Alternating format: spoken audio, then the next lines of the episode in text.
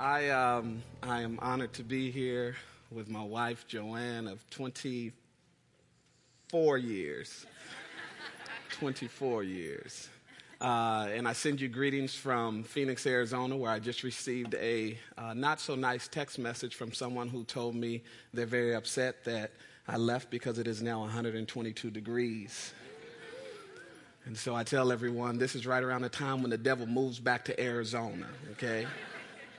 Uh, but I want to do something as I stand here. I think it's very important for me uh, to acknowledge my pastor and yours, uh, someone who has uh, been an integral part of every aspect of my life.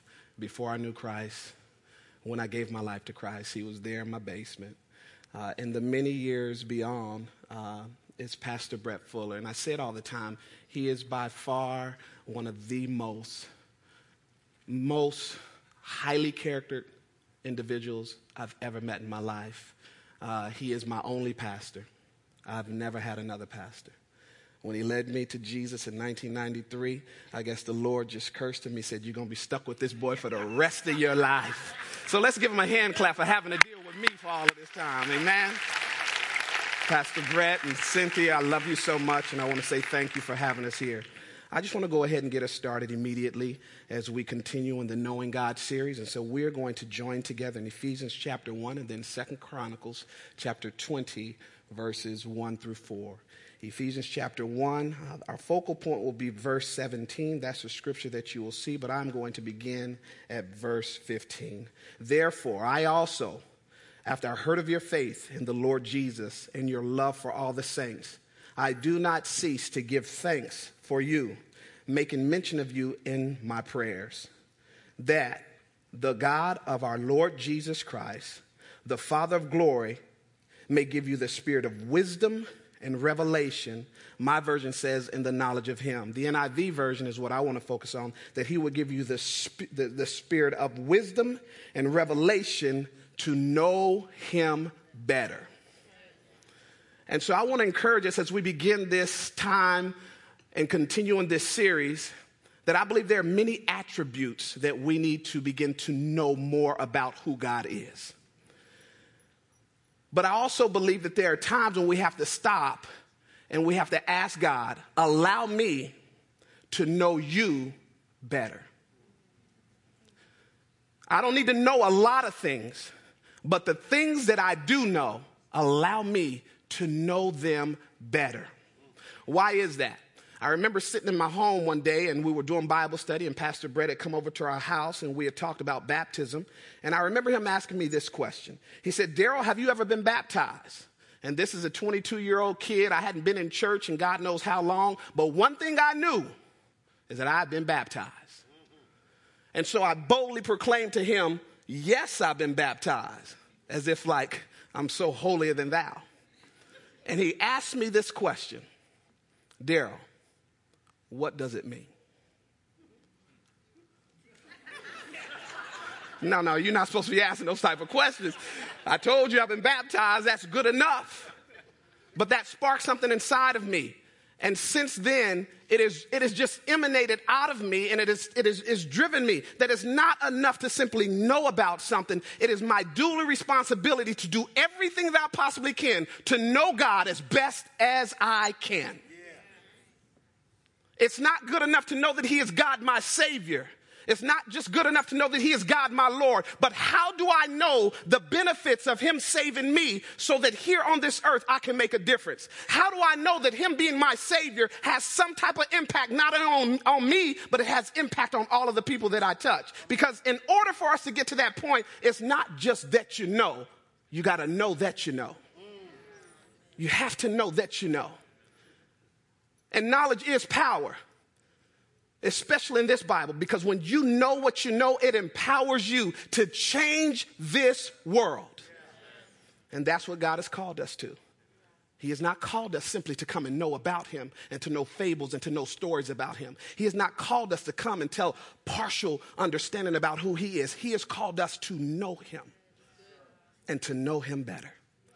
And I believe that we can look at King Jehoshaphat in Second Chronicles chapter 20, verses 1 through 4, and he will give us what I believe are three principles that will help us in knowing God better.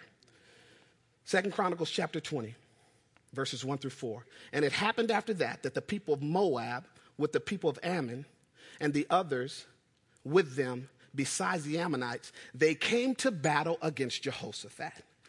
Then some came and they told Jehoshaphat, saying, A great multitude has come against you from beyond the sea, from Syria. And they are in Hazan Tamar, which is the Engedi. And Jehoshaphat feared and set himself to seek the Lord. And he proclaimed a fast throughout all of Judah. So Judah gathered together to ask help from the Lord. From all the cities of Judah, they came to seek the Lord. Father, as we study your word, I pray that you'd give us wisdom. I pray that you'd give us knowledge. I pray that you'd give us understanding so that we might know you better. I ask that as we leave today, that Jesus, we will be empowered with your word. We will be propelled to do something with it. And that through this word and through seeking you and knowing you, we will impact our communities, this nation, and beyond. In your name we pray. Amen. Amen. King Jehoshaphat was a man who really knew God.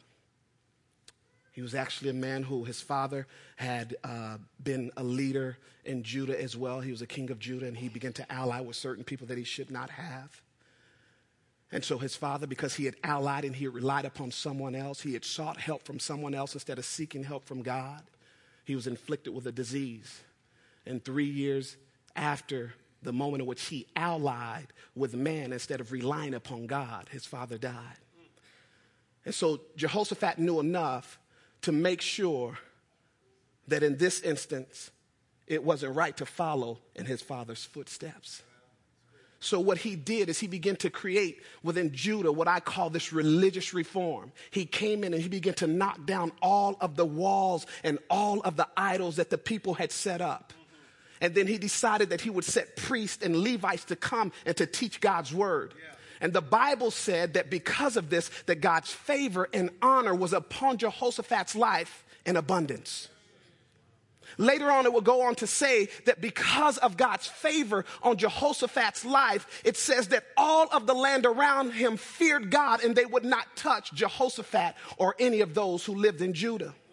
And so Jehoshaphat, he knew God and God knew him. Jehoshaphat, he knew God's provision and he knew God's protection.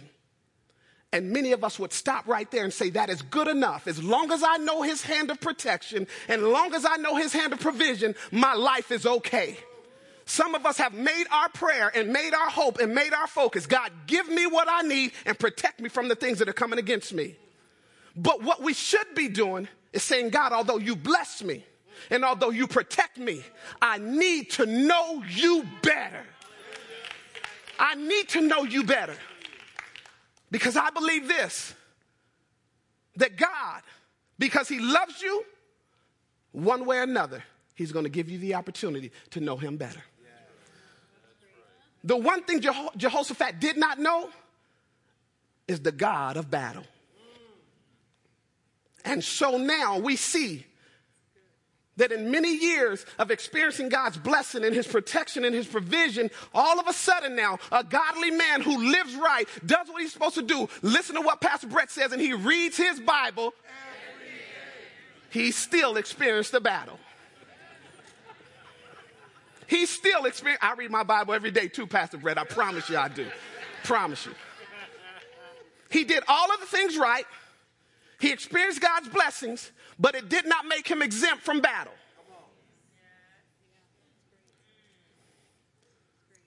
He had known God of his protection and he had known God of his provision, but he did not know the God yet who could calm his fears. And so here it says that now people come to him and they say, There's a great and mighty multitude that has come against you just in case you didn't know. Not your friend, not your cousin, you. And so now Jehoshaphat, he's sitting there and listen to the response because I am so encouraged by this man. Because if we want to know God, we have to know him better. It says Jehoshaphat feared and he set himself to seek the Lord. If we want to know God and we want to know him better, we have to set ourselves to seek him first. Fear was present. And what happens to you when fear comes? We position in front of us because of fear worry, anxiety, anxiousness, we doubt. We position all of these things in front of us. Every time something happens in your life and there's fear that comes, the enemy begins to position things in front of you. Why? It's so that you can set your heart and set your eyes and set your emotions on that. And it takes for us, if we want to know God better, you have to reposition yourself. Because every day you're going to work, wake up and fear will meet you. Every day you're going to work wake up and there are going to be things that will meet you. And so he set himself to seek the Lord first. Matthew 6:33, we've heard it many times, right? Seek first the kingdom of God and his righteousness, then everything else will be added to you. See, some of us, we don't just wake up seeking our problems first. Some of us, we wake up seeking our pleasures first. And none of those things should be before God. So if we want to know Him better, we have to seek Him first. Everything else comes second. Everything else comes second. If we want to know Him better, we have to seek Him first. And there are very practical things in our own life that we can begin to do to do that. I wake up in the morning. I'm very, very, very just consistent. I take my iPhone and I take my Bible and I go spend time with God. But it is amazing how my iPhone begins to be the thing that I seek before I seek Him. And the reason why is because this is all about I the things I want, the things that grab my attention. And God has taught me you can't seek anything first. Then we have to seek Him alone. It says that He proclaimed throughout all of Judah a fast. Now, a fast is about denying. When people fast, if you look throughout the Bible, there are generally three reasons why people fast repentance, and then they go to seek God, and mourning. Fasting is not so much about what you can't eat, it's about who you seek. It is about who you prefer. It is about what begins to tantalize your appetite. And so, nothing, nothing in this world can ever satisfy you like Jesus Christ can. And there are moments when he says, you have to abstain, you must divorce, and you must leave things behind so that I can be the one you seek. And not only do you seek first, but there are times when you need to seek him alone. Can I tell you a secret? I'm a groupie of this church. 545 every Sunday morning. My laptop is open and I'm sitting here and I can't wait till the worship team gets up. I feel like I know y'all. My girl that be on that guitar hitting that thing, bam. I'll be like, go ahead, girl. I'll be excited, feeling it. Every morning, every Sunday morning, the first thing I do at five o'clock, 545 in the morning is I go and I spend time with my church family. But there are times that even the worship here, as good as it is, cannot go before my God. There are times that no matter how great my pastor preaches, God says, I want to speak to you in a quiet place, Daryl. So before you go to anything else, seek me first alone. Remember what Paul says I pray that God will give you the spirit of wisdom and revelation our pastor is not a reality star show, a reality show star. We cannot live vicariously through him. As great as he preaches and as anointed as he is, it would be disrespectful for us not to go to God. Because when he preaches, it should be confirmation to our soul that what God is already saying to us. But if I only come on Sunday and I only come on Wednesday and that's my hook me up, then I'm going to be waiting and wanting a little bit later. But when you begin to learn how to move those things out of the way, and you get yourself in that quiet place. It was so hard for me that when God began to just put this in my soul, there were times when He said, Daryl, you cannot go to Oswald Chambers before you go to me. You cannot go and listen to somebody else's devotional before you spend time with me. You cannot go and listen to somebody else's worship before you worship with me. Worship me first and worship me alone and watch what I'll do in your life. And the hardest thing about worshiping God alone is it's quiet. And when it's quiet, the thing that rings loud in your mind are all of the things that you set first. It is difficult to be alone with God and to hear his still small voice because all of the screams of your desires and your promises trying to drown out the word that he's speaking to you. But the more and more you seek him alone, the more and more he'll make himself known. Amen. Lastly, it says, All of Judah, they came together and they sought the Lord for help.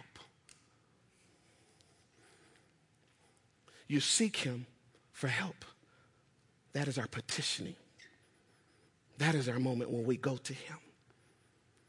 We can't ask of anybody for anything until we've asked Him first.